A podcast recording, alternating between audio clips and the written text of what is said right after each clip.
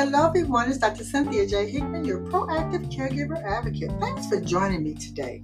Today, we're going to talk about medication warnings in hot climates regarding our elderly. We all agonize over hot weather, but our loved ones and those with chronic medical conditions must be watched and monitored when temperatures are extreme. Specific medications along with over the counter medications, can have dangerous consequences for our elderly if not managed during hot climates.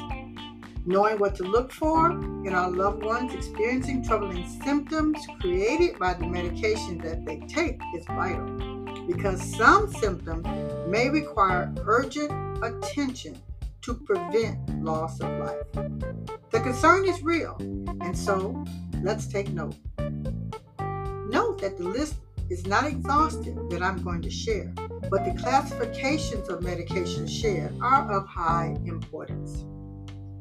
Now, we know medications are taken for a host of medical conditions. Drugs used to remove fluid and control blood pressures must be tracked if taken by your loved one. These drugs are often taken for cardiovascular diseases. Antipsychotic medications they're used to control agitation with loved ones that are facing dementia and Alzheimer's. Anticholinergic drugs are used for diarrhea and other gastrointestinal disorders. If vomiting occurs or loose stools happen more than three to four times in one day, that's a lot of fluid loss, and the body can have problems in heat and can become very problematic. Antihistamines are drugs that treat the common cold, influenza, and allergies, as well as sleep aids. They can limit an elder from knowing that they are being overheated. Keep in mind, loved ones with cognitive or verbal disabilities from diseases or injury may not communicate feelings of being overheated.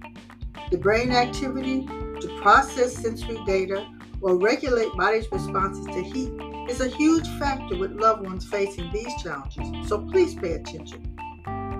As your proactive caregiver advocate, pay attention to symptoms that suggest heat related problems confusion, profuse sweating, nausea, dizziness, combativeness, lethargy, headaches, pale skin color, elevated heart rate, or weak pulses.